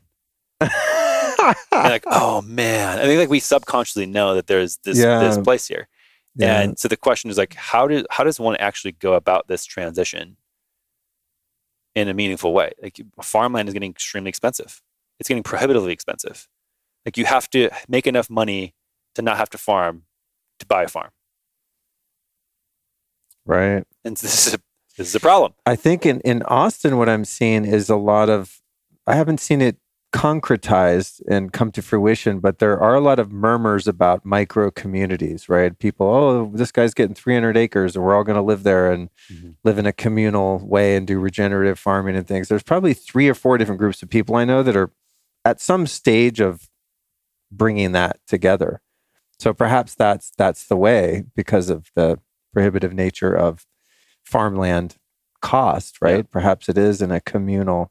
But then I always arrive at, all right, well, who's the guru, right? It's like Right. who who's who's the chief that's like running things? You you're really going to be egalitarian about it? Like we're still people, so how do you get people that are of a certain level of consciousness to come together that do have the capacity to really contribute in uh, in an equal manner to each person to bring their resources, whatever they might be, and Mhm. skills to the table, but not have this corruption of power or control that human beings just seem so prone to. Yeah, I mean, we, we have a society that we all come from as well, cultural norms, things like that, that have permeated our consciousness that we can't just strip away.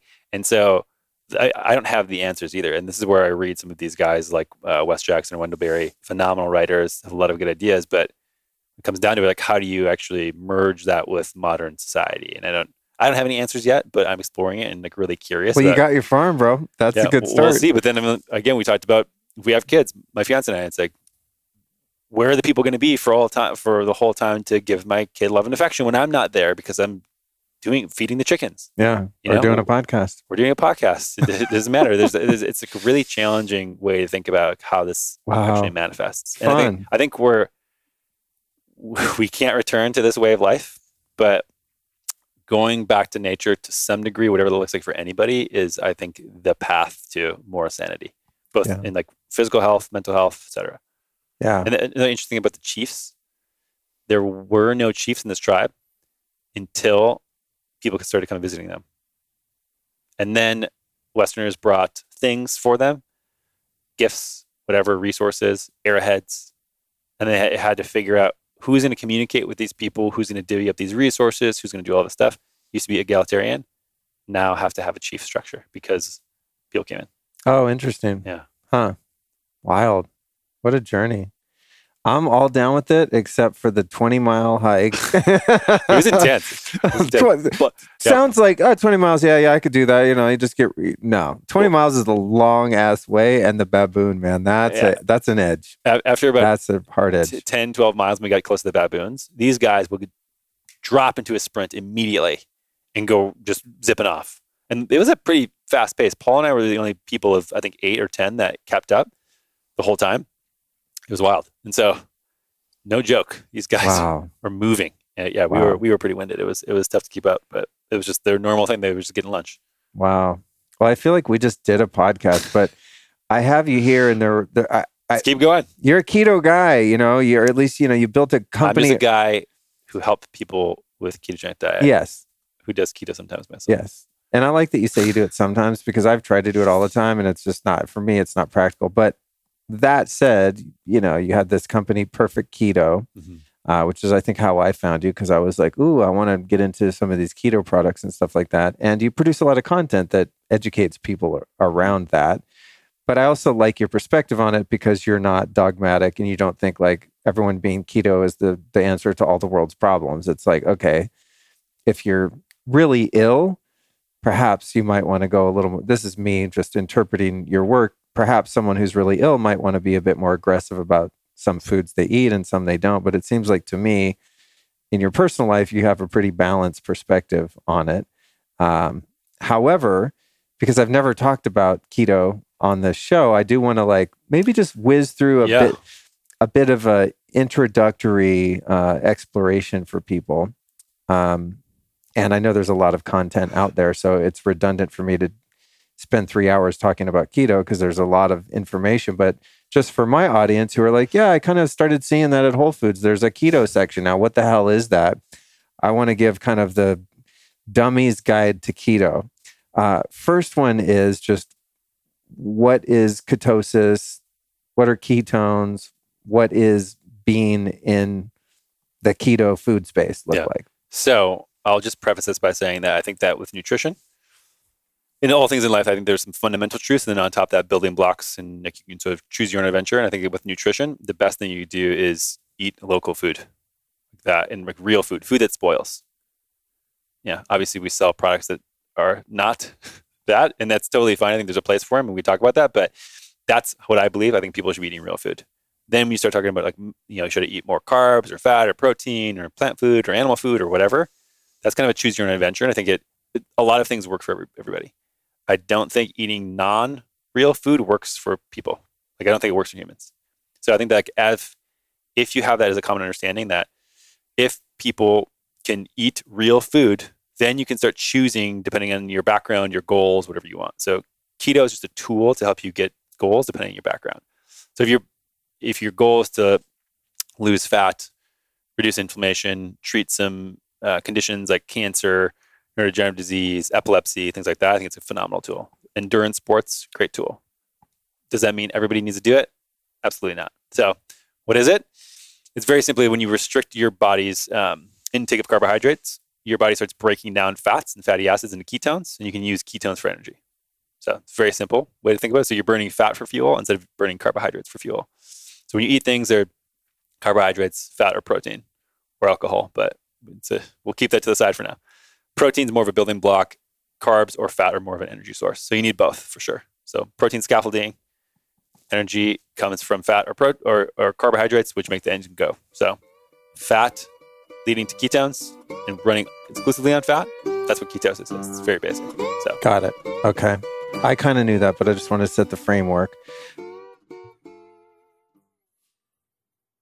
I've been a huge proponent of eliminating blue and green light from your nighttime environment for a long time. So I've gone so far as to wear blue light blocking eyewear inside at night, covering up anything that has a blue light with red tape, all kinds of stuff. But one thing that's been really difficult is finding the perfect bulb. So I was stoked when I found that BLUblox, one of my favorite companies, has developed a light called the Lumi Sleep Plus. These lights emit only red light, so there's no blue light, no green, yellow, orange, just pure red, which is optimal for melatonin production and thus sleep. Another badass thing they did was add a converter to the bulb switchboard that turns the current from AC to DC, which lowers the EMF and reduces the flicker to almost non existent levels. You might be asking, what's flicker? Who cares? Well, flicker is when a light turns on and off really fast, so fast that your conscious mind can't see it, but your brain can. And flicker can cause all sorts of neurological issues like migraines, headaches, and even photosensitive epilepsy. Yeah, it's that bad. Now, a lot of the crappier bulbs on the market not only flicker and create blue light, but many of them are powered by Wi Fi or Bluetooth, which increases EMF. Now, the Lumi bulbs don't run on Wi Fi or Bluetooth, which means very low EMF readings, if any at all. They're also non dimmable, as dimming a light will increase flicker and the EMF rates. The spectrum of light that the Lumi bulbs produce is the light we've evolved with at night. So think of our ancestors only using campfires and firelight at night. We can actually reproduce that now with the Lumi bulbs. They also have a really long lifespan 25,000 hours. They've got an E26 fitting available, which fits most standard USA lights and lamps. So if you want to check out the Lumi bulbs, here's what you do. Go to blublox.com slash lifestylist. That's B-L-U-B-L-O-X dot com, blublox.com slash lifestylist. And if you want to save 15% off your Lumi bulbs, use the code lifestylist. Again, blublox.com slash lifestylist.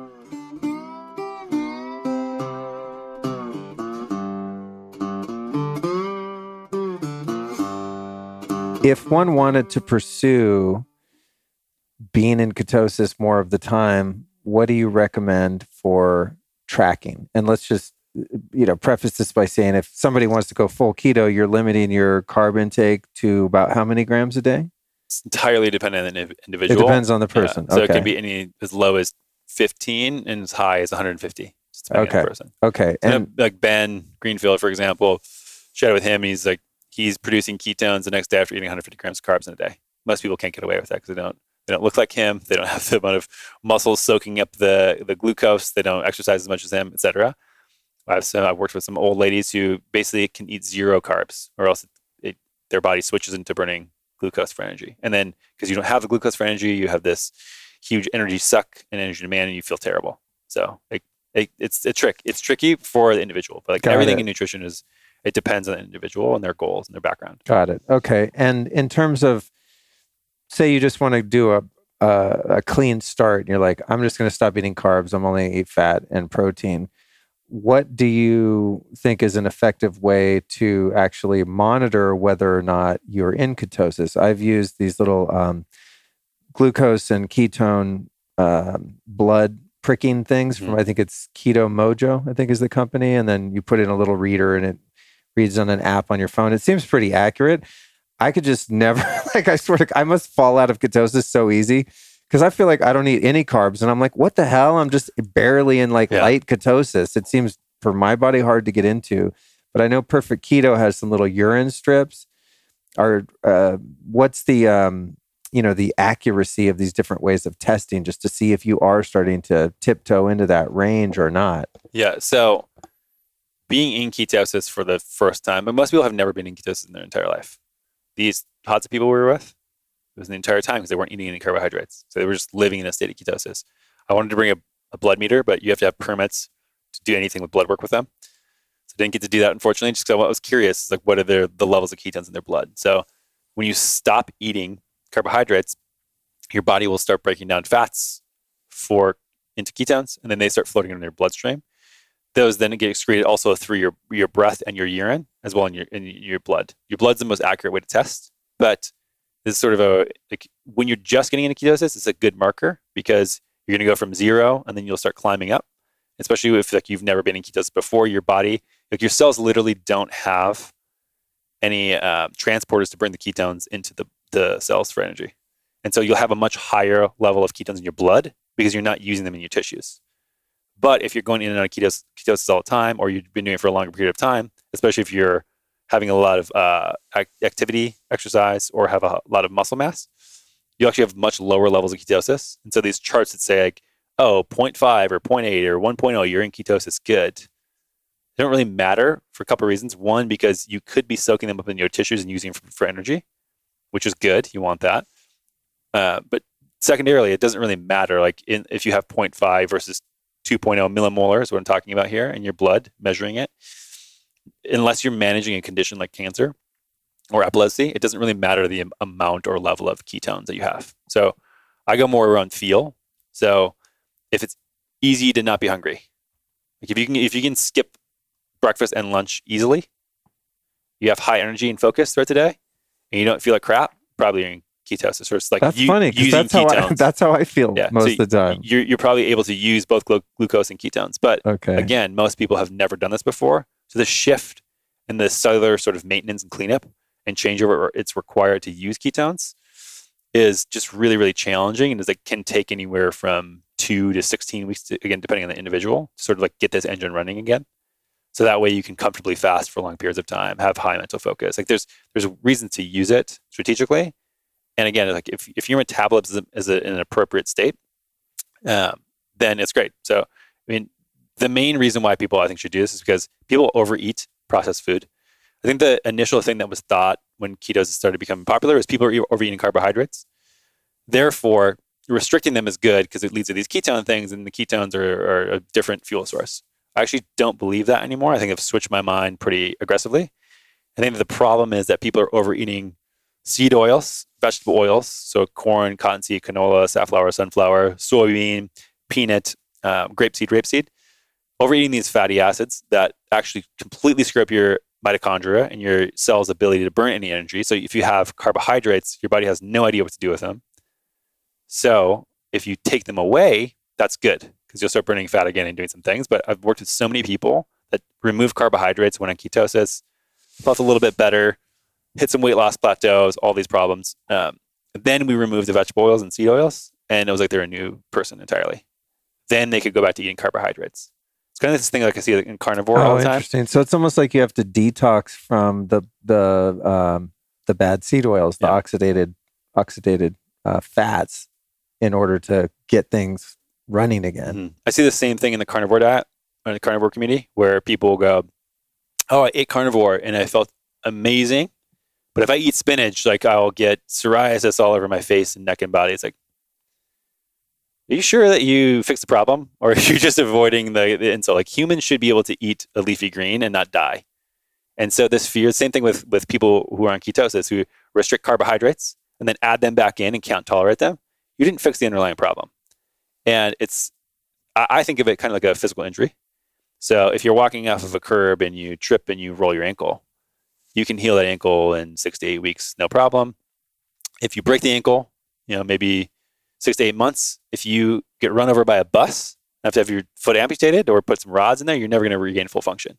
Same thing with your cellular processes and your mitochondria and some of these things where if you have if you're eating the most processed junk, having a toxic lifestyle, living in the zoo for your entire life, super obese, you have all these chronic disease patterns going on, you probably can't get away with eating carbohydrates ever again because your, your cells are so messed up. But for the bulk amount of the population, removing it, yes, is going to be helpful. but it's because your cells aren't able to process the carbohydrates, not because the, pro- the carbohydrates are inherently bad themselves. And so you have to ask the question like, why can't the cells process the carbohydrates? And I've been geeking out a lot on this lately and just like diving in.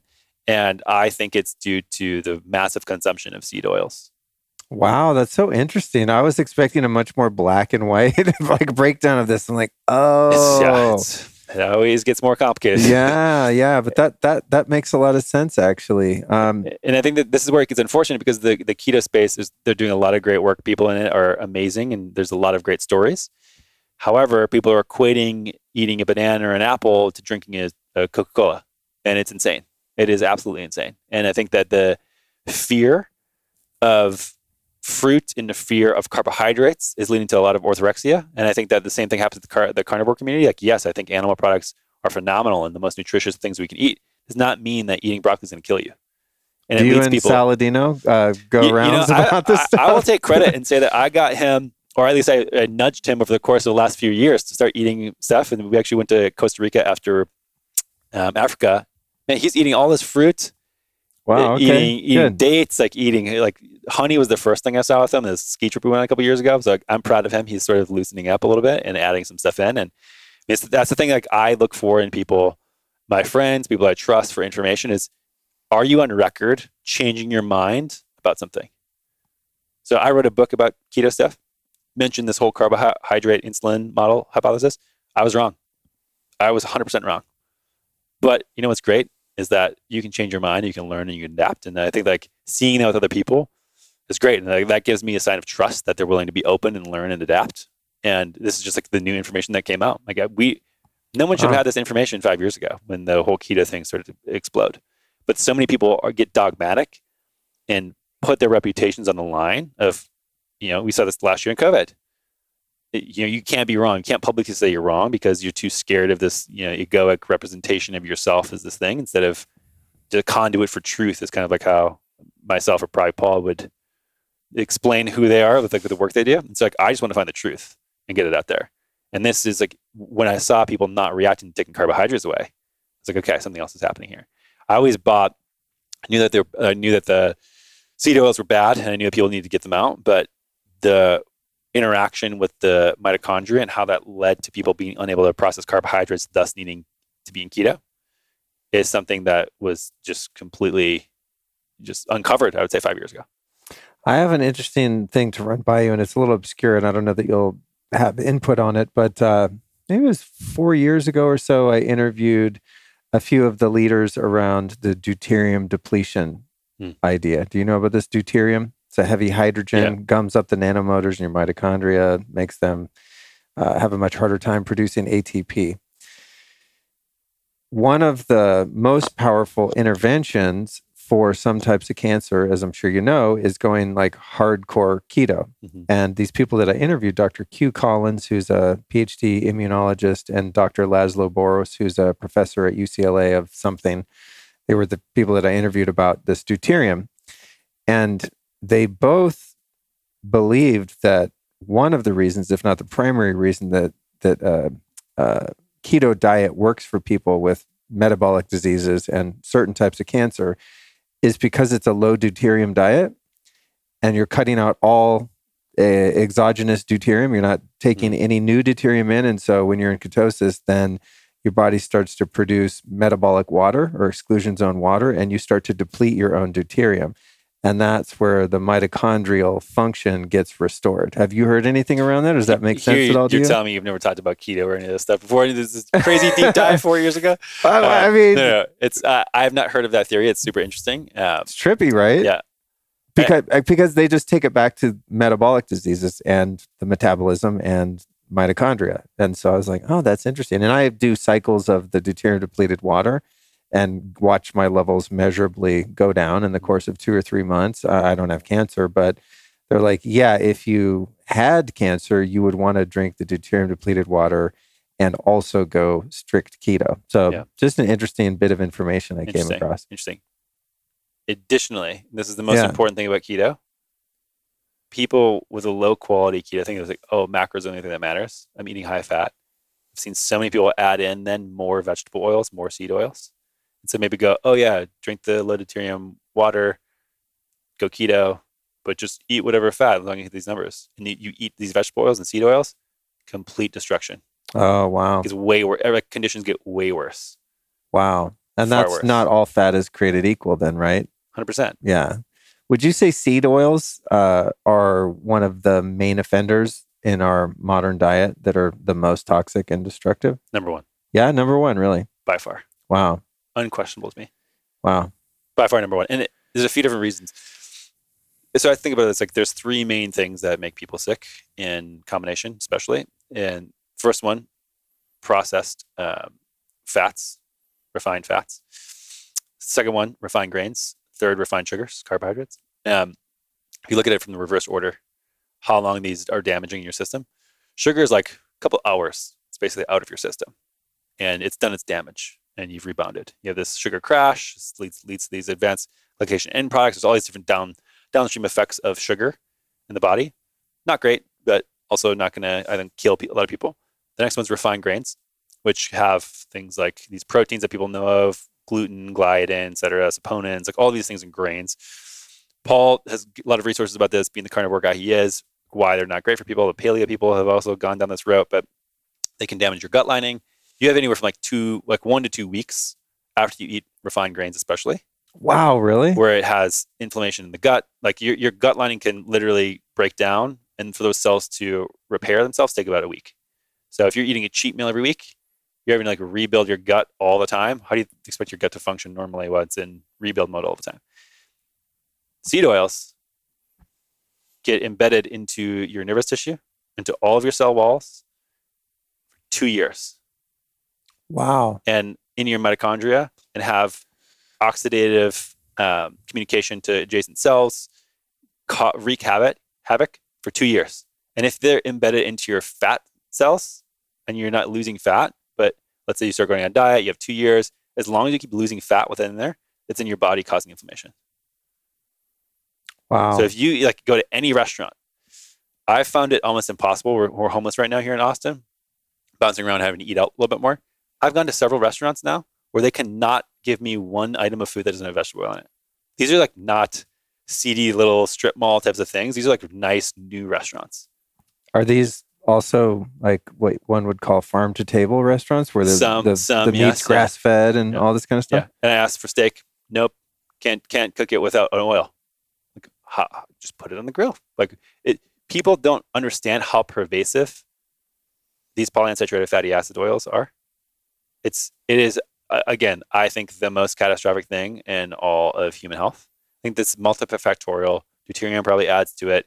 Being inside, being in our screens, not having good relationships, not having purpose or meaning, like not not sleeping, not moving, all these things add up for sure. But if I were to put my money on one thing, that if we removed it, we'd see an enormous benefit of health across the entire species, it's seed oils, 100%. Wow. Damn. Yeah, that is that is troublesome when you eat out, even if you're going to some place that's largely organic. And I always look on the menu and I'm looking for that thing where it says we we get our produce and you know meat from local farms. So I'm like, ah, I'm safe. Yeah. But like back in the kitchen, they probably have an industrial size can of the you know canola oil that they're using to cook with. I'm like, It- you- yeah. what? So if we wanted to cook with the fat, like you said, I mean, I don't know if you have kind of fatty meat, I don't think you really need anything. But if I do, I'll put a little bit of ghee in a pan. That's kind of my cooking fat. Yeah. What do you recommend if somebody feels like they need to cook with fats and they want to avoid all the seed oils? Yeah, people have this cognitive dissonance where they don't understand that you can cook without liquid oil. People think that liquid oil is necessary to make salads, it's necessary to make anything in a pan. And it's not like solid fat turns to liquid with heat. So you can just use that. So any sort of solid fat, I think, is ideal. Um, if you have butter or ghee, if you have any sort of dairy sensitivities, that can be an issue. But tallow is a great source, which is just rendered beef fat. Um, the issue here that I think is not communicated about at all.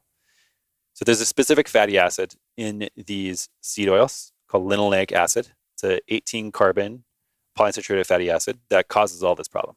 I think there's probably some other things that are inflammatory as well. Like this is like the main thing that we sh- we used to eat about 1% and now people are eating 10, 20, 30 plus percent of this specific fatty acid that gets embedded into our cells. It's embedded in our mitochondria. screws up these things called cardiolipins. There's like all these downstream effects. It has over 400 known toxic metabolites. Known. So if we eat this, Wow. like you just, it's in your cells. It's secreting all these toxic metabolites that just cause all these problems. Like this is not, this is not a question. This is unequivocal. This is a this is just like scientific fact. Nobody talks about it. So you think, okay, animal fat should be fine. Carnivore people do this. They eat a lot of pork and chicken. What are the pork and chicken eating? Like, what are the pigs and chickens eating? They're eating high amounts of corn and soy. And so this corn and soy has super high amount of linoleic acid. And so you actually get like so in canola oil, for example, we talked about terrible. It's from the seed. Like, what the hell is a canola? It's like there's like several thousand canola seeds that have to be pressed and processed into oil, and that's about 18 to 20 percent linoleic acid.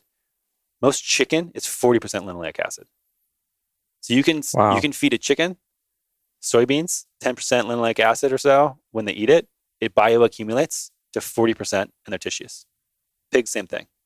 And so our entire farming industry is set up to make these animals that eat corn and soy, but then we're eating all the things in the animals and then it goes into us. Like whereas a cow, counterintuitively, like you can actually feed a cow a Snickers bar or corn and soy, whatever, because of their digestive tract, they turn all of that, they chop all these fats down into two carbon chains and build them back up into saturated fatty acids. Like you can feed a cow grass or you can feed it soy and the fatty acid composition is actually the same exact thing. Whereas a chicken or a pig, because they're monogastric like us, they only have one stomach, any fatty acid that they consume goes into their tissues. And we see this in humans as well. It's it's Wow. it's frightening. And so it, Trippy. yeah. Yeah. I always think it's funny when uh, I'm always shopping.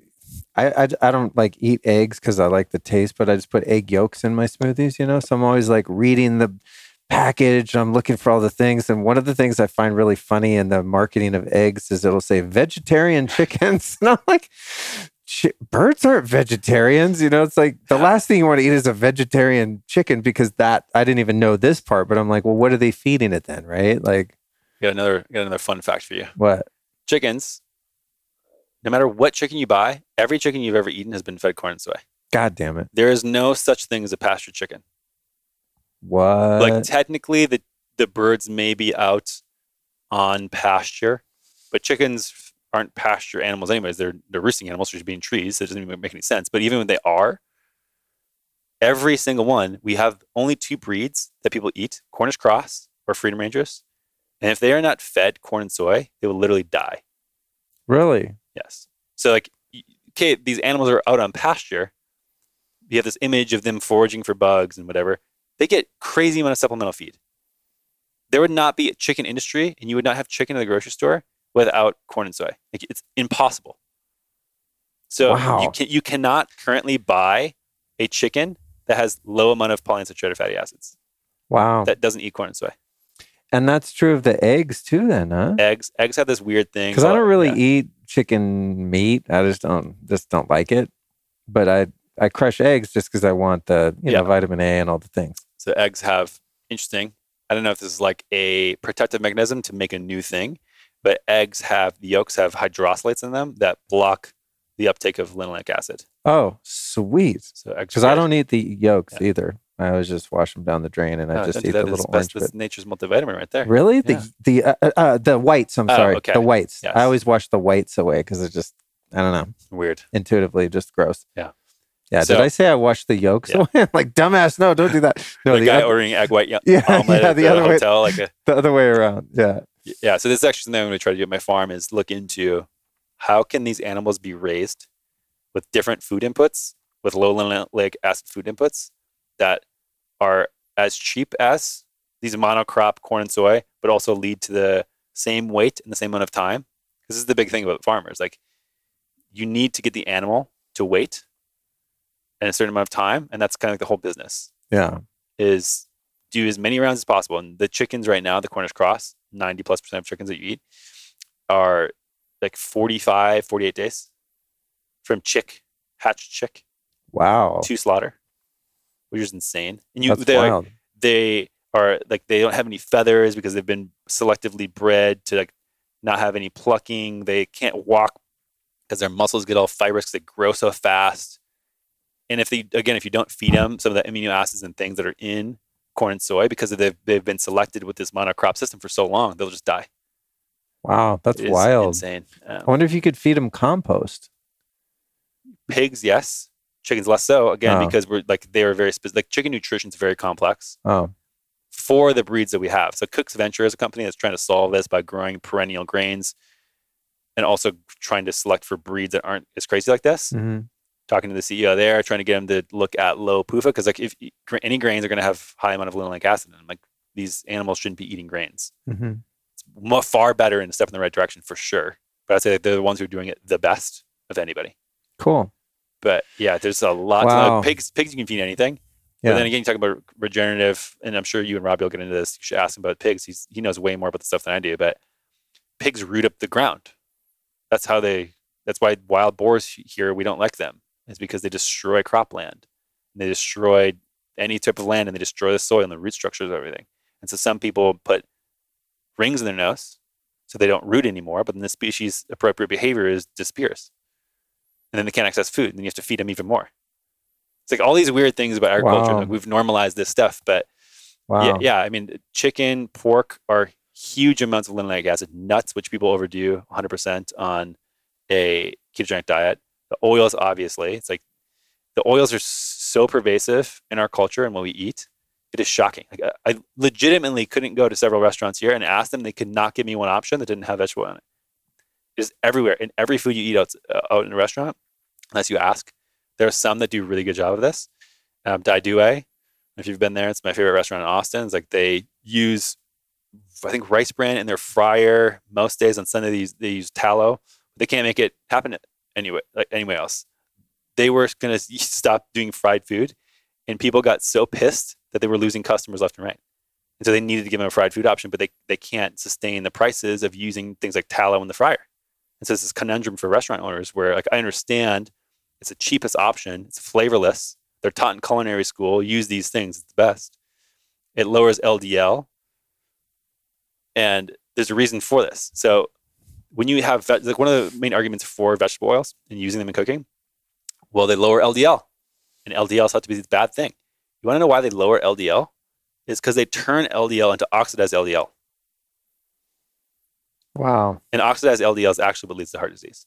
Wow. And the, you- legitimately, like by definition, cannot have oxidized LDL without eating vegetable oils and having this sort of inflammatory process in your body. Damn, bro. What are we gonna do? The world's so complicated. Yeah, I mean, this is like this is what keeps me up at night. These what are the things I have about? to- Uh, okay, so, so, this is, it's your answer about what is keto. no, that's yeah, that's good. cool. We're three and a half hours in. Um, for those listening, before I forget, you can go to perfectketo.com and you can enter the code lifestylist20 for 20% off about what I'm going to talk uh, to here. Because, like I said, when I found you, I was experimenting with ketosis and trying, I couldn't really do it. And then I found these ketone products.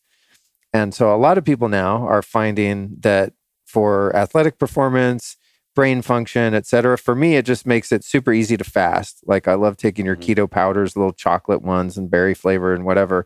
And I just stir them up in water and they actually don't taste disgusting like some other ketone salts and esters that I've tried that are not very palatable and also give you the runs. Um, but you guys seem to make like a good tasting line of keto products. So to, I know you're not like huge promo guy, and I appreciate your classiness around that. Like you came in, you're like, I don't even care if we talk about my stuff. I'm like, okay, well, I want to talk about it because I like it. Um, but what's the deal with taking exogenous ketones? We kind of get the diet part down. Yeah. Uh, what are these? How are they made? What are the different types? What do they do for you? Yeah. So the again, when you restrict carbohydrates, your body takes fat, starts putting into ketones. You can also supplementally take ketones, and they enter your cells in the same way. And so there's a metabolic shift that needs to happen, and I think that it can be a good thing to bridge people for the first time. So again, like if if you've never been in ketosis before, and you restrict carbohydrates, your body will go, "Where the hell is all the energy? I need energy," and then you have this crash, this keto flu. You dump electrolytes, and also you just don't have any energy availability for any of your cells especially your brain. So you feel like crap. Once you sort of get over that hump, again, uh, like two to 18 weeks, just depending on the person, that cycle doesn't happen anymore. So it doesn't need to be the case. So like there's different use cases. One is somebody's getting into keto, ketosis for the first time. It's excellent. People are fasting. The question is, what's the goal of fasting? It's like, okay, well, if you're consuming something, and some people are fasting purists where they think any intake of anything, even electrolytes or bone broth or any of this stuff is like, will break the fast. So this question of like, what will break the fast? It's like, why, why are you fasting? There's a lot of different physiological effects of fasting. So if you're doing it for weight loss or hunger suppression or some of these other things, focus, it's totally fine. If you're doing it because you're trying to increase autophagy for cancer, it's like, well, fasting is probably not as good, but the ketones will actually, there's been a lot of research around this. Tom Seyfried is a phenomenal researcher who deals with all this stuff. Ketones will actually fight the cancer probably more than the fasting without the ketones will. Now, I'm not claiming that these products will cure cancer, just to be very, very clear, but they have been shown to assist. Um, Dom D'Agostino has done a lot of great work here as well. Uh, and then also just like mental performance. This is why I take them mostly. Like I took them before this podcast. And there's sometimes like my fiance and I dealing with this mold problem at our house right now. Crazy brain fog. I woke up today, insane headache, couldn't think, like can't recall memory. It's just awful. And I take these these um, ketones, and just sort of cuts through the fog. And times like that, like I want to be top notch all the time. Obviously, life happens to people, and there's there's moments when it's not the case. But when you're adding basically an, another energy source and a fuel source, especially the brain, they cross the blood-brain barrier without all the work that it takes for carbohydrates to be broken down and then metabolized into glucose into the brain. Oh, wow. Yeah. Really? So when you take exogenous ketones, like if I take my perfect keto powder, put in some water, pound that down, it doesn't have to be broken down and then turned into energy. like those ketones are already ketone energy. Oh, that's wild. I didn't know that. Juiced up right away. And like this is why I think that there should be a, a drink on the sideline of every sports game that has uh, whatever, keep carbohydrates in it. Like I don't again, I'm like I'm not a carbohydrate hater. I think they're totally fine in the right settings and the right people. I think if you're a pro athlete, you shouldn't have to fear carbohydrates. But add ketones in there because if you get brain trauma, your brain starts to swell. You actually can't metabolize and break down carbohydrates, glucose for energy. And so this lack of energy causes hypoxia in the brain and it causes all these problems. Like so most of the problems in uh, traumatic brain injury, concussions, things like that, caused from lack of energy source. So if you actually are consuming ketones while you're having a, a concussive, high, high risk for concussion sport, you're you're dramatically reducing the risk for any sort of brain damage moving forward. It's like th- these are some of the things like the future of like sort of like where the keto industry is at. Like hopefully we'll go there. Uh, Dom again has done really great research here. There's a I think it's the University of Alabama is doing a study right now, giving half of their players ketones like in a Gatorade like formula and the other not. And so we'll see like after a year or two like, what what the implications of that are in humans. We've shown this multiple times in lab it, with with um, it's called a neuron scratch test where they cut a neuron and one was supplied with glucose, one with ketones. The healing was just super fast, incredibly fast with ketones.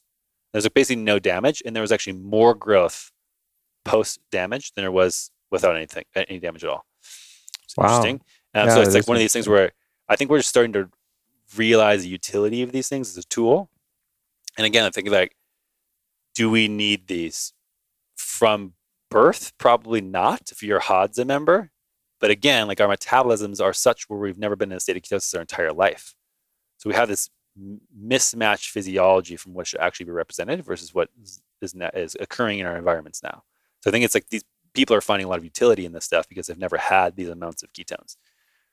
Again, like these Hadza guys are run, running around producing ketones all, all the time. Like it's just a state of being for humans. Right. And how do exogenous ketones uh, assist with athletic performance? You, again you're just, uh, you're allowing for more energy and a different type of energy system and and because it's faster yeah. because you don't have to break it down yeah. like if you're a long distance runner and you like carbo load the day before or even right before the race then still you're not really getting the net effect of that energy as yeah. fast yeah i think again when people start uh, accepting carbohydrates more the, the perf- huge performance thing of fueling strategies is going to be like for everybody's going to have like some ratio of ketones and carbohydrates and whether it's like 20% ketones, 80% carb, or vice versa for whatever athlete, you're probably going to find some individual variance there. But there's some fringe people who are doing this now and having insane results. Uh, yeah, yeah, I think that's sort of the future of fueling for athletic performance. Cookie, Cookie, Cookie sees Allison out there. I thought I heard that's my little alarm. Um, and what are the difference between uh, ketone esters and ketone salts? Like, when if someone's interested in taking exogenous ketones, like we're describing yeah. here, what are the different types and why do some of them taste horrible and are hard digestively, et cetera? So the ketone salts are just the, the ketone molecule bound to a salt. So it's sodium, calcium, magnesium, potassium, etc. The esters are uh, unbound, so you, are getting them usually in a liquid form, so they have to be suspended in water. And the difference between the two is huge it's price. So the salts are you know one to three dollars per serving, depending where, where you're getting them from, and the esters are about thirty dollars a serving. So for most people, that just sort of eliminates oh, the, damn. the need for them. Um, the esters will increase the amount of ketones in your bloodstream way more, which for like a professional athlete who needs them for an event makes tons of sense. For somebody who's like really trying to take treatment of certain conditions, cancer or whatever, makes a lot of sense. For the average person who just wants some some benefits, I would say not worth the 10x cost. Um, the salt issue with digestive stuff has like mostly been ironed out with the production of it and how it's how it's bound to the salts and most people don't have that problem anymore. I think that uh, uh, it's one of these things again where if your body has never made ketones in your entire life, and you take a shitload of them, your body's gonna go, "What the hell is this? Get it out immediately." Right. It's not used to this molecule. Um, so this is usually the the problem that people have when they first start getting into ketosis. Like if this is you and you're trying these products, have a fourth scoop, half scoop, whatever, test it out. Otherwise, like, you can get some diarrhea. Same thing with MCT oil. Same thing. Your yeah. body doesn't know how to take it up and uptake it in your gut. So it flushes it out. It goes, oh, this is a foreign thing. We should get it out. Okay, good to know. Yeah, I don't find that I really have that problem uh, with the perfect keto stuff, but I thought maybe that was just because I maybe I was getting used to it, but also yeah. It's just like some of the other ones that I've tried. I don't know that I've tried the esters, but they just taste a lot stronger. And. I think just even when I'm just drinking it, I'm like, uh, my body's not going to like this. But I, I you know, it, it, they, can be intense for sure. Yeah. And I, I, do appreciate how this has turned into a perfect keto ad. I hope we're paying you well, sir. Inadvert- I wish you were inadvertently. I wish everyone was. Um, all right. Well, I think, man, I think that's pretty much it. You know, I think we we covered what I wanted to. Is just, and I'm sure a lot of people listening even know more about ketosis and all this stuff than I do. But and me too, probably. It's something that's just been around in the periphery for so many years now. I thought I got to talk to someone about this. It's a thing, and I also you know, I think it was when I started years ago drinking bulletproof coffee. Mm-hmm. That's when I first realized that uh, eating is not as important as I thought it was because I just have the MCT oil and grass fed butter, and I'd have my coffee in the morning. I'm like, next thing you know, the first time I'm hungry is five or six at night. Mm-hmm. And I'm just like that now. Like, I just don't really eat during the daytime. But then, and maybe I was like getting acclimated to ketosis, but then when I added uh, exogenous ketones, which I forget to take sometimes because I run out of it fast because I love it and then I use it all and I forget. But when I have the combination of those two, like I have massive amounts of energy and I think very clearly, and um, it just feels great. And it also just saves time and energy on having to worry about food all day. Mm-hmm. I'm not like a huge, uh, hugely motivated foodie. It's like I like a nice dinner, but most of the time during the day, I just want to work and like yeah. keep it moving. I don't want to stop and like, where are we going to eat? It's just it's kind of a hassle. I'm the same. I'm the same. So from that point of view, I think the you know the keto life serves me and probably some other people. And also, you know, I mean, a lot of people have a lot of success with it losing weight, and I know that's yeah. a concern for a lot of people too. If you want to lose weight, cut out the carbs for sure, but must, must, must cut out the vegetable oils, and I would say even chicken and pork. Okay, and, and that's new information. And, and, nuts and seeds. Ah, bacon. Ah, come on, man. I'm working. I'm working on a solution. So, you are. Yeah. On a on a healthy bacon. Yes. Okay. Good. Yes, sir. Uh, but yeah, I mean, this is the biggest thing. If you if you want to lose fat, absolutely, and like it, it can take a while, four or five, six weeks, especially before you start changing over some of these fatty acids. Man, it's uh, long. Like it could take up to two years. This is the thing. People don't have right. patience, but. It, every time you eat vegetable oil, it's going to stay in your cells for minimum two years. That's so wild. And this leads to the the lipofuscin, right? Like the skin spots and all this kind of stuff. I don't know. I don't know what that means. Oh well, when people eat a lot of PUFAs and then get a lot of sun, that's mm. where you mm. get these sunspots. It's yeah, this whole sense. other lipofuscin issue that I don't exactly understand yet. But um, you know, people that eat a ton of seafood and fish oil and these seed oils uh, tend to be very spotty, yeah. which is just an indicator of the underlying lipofuscin uh, issue. Yeah, I don't think people should be eating tons of omega three either. Yeah, what's your take on uh, fish oil in general? again, used to be all about it. Now, just the research that I've done lately is like we look at the reasons why it's beneficial or could be beneficial. Like I don't think eating fish is bad, other than if you're avoiding heavy metals for sure. But it's just unnecessary. Like we we look at the ratio of omega three to omega six, say in like the Hadza tribe, say, oh, their ratio is like two to one, just like what we should aim for. And so instead of reducing the amount of total omega six polyunsaturated fatty acids we're talking about, the linoleic acid, omega threes, which are, are also polyunsaturated fatty acids, we just try to increase those to hit the same ratio.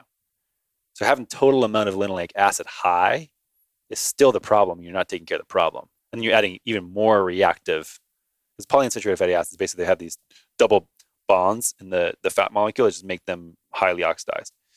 And so even fish oil, it's like, just eat the fish. Eat the fish. Like the fish need it because they need a slippery membrane because they're, they're in cold water. That's why colder water fish has higher amounts of omega 3. Oh, like, interesting. Humans don't need that unless like we maybe Wim Hof needs it because right. he seems to be doing just fine though. Right. Uh, but yeah, people it's like we don't need that type of fatty acid in our tissues. Like plants need it in higher amounts in certain Mhm. plants because they need to get certain um, nutrients up and down their um, their plant walls. But humans don't need that. Okay, cool. So. Good information. Yeah, I mean we we could go on forever Thanks, the, bro. the PUFA stuff. So No, it's good. good That's good. This is an incredible conversation, man. Thank you so much. yeah, appreciate it. Much appreciated. I'm glad we finally got it done. It was well worth the many year wait. I guess it took us both being landed here in Austin. So thanks for coming out today. Well, thanks for coming to Austin. Appreciate it. Yeah, man. What an incredible journey with our guest, Anthony, into the heart of Tanzania and the Hadza people. It's so fascinating to hear about his journey. And I remember sitting here um, during the interview and just thinking, wow, God, we've really drifted so far, haven't we? That's not to say that I would want to give up my electricity and food on demand and all the things that our modern lifestyle uh, affords us. But it really um, sparked something within me to see that there are at least a few people on the earth still living as natural humans, and hopefully, at least they'll be able to remain that way forevermore. Next week's episode, number 375, is uh, one that people have been requesting a lot. It has to do with detox and immunity. And there's certain words I can't say uh, publicly anymore because we live in a in an authoritarian sort of communist media squeeze at the moment. But uh, that aside, Dr. Chris Shade, PhD, is our guest next week, and uh, dude's hella smart. So if you're interested in safe and effective ways to detox the body and build your immunity, next week's episode will not disappoint. And if by the end of this conversation you became keto curious, remember that Anthony's company has given you guys a great 20% discount over at perfectketo.com. And the code there is the lifestylist 20. And uh, a great way to support this show, you guys, is of course to share it with a friend. So if you were inspired by this conversation like I was, click on your uh, podcast app there and click share. It should be somewhere in the right, on the top or the bottom. And it'll let you text it or email it to a friend or even take a screenshot and post it on social media. It's a great free, non committal way to support the show. It's great if you guys support the sponsors and buy things, but honestly, just you listening is a huge gift uh, for which I am very grateful. And if you take that step a, a bit further, share it with a couple friends, that's greatly appreciated because this show has really never advertised. Actually, really never. You know, it is never advertised. It's grown steadily over the past six and a half years or so, uh, up to its current, I think, close to 8 million downloads. And that's from people like you listening and uh, being inspired to share it with your friends. So thank you so much for tuning in again to one more episode. And I'll be back next week with number 375 featuring Dr. Chris Shade.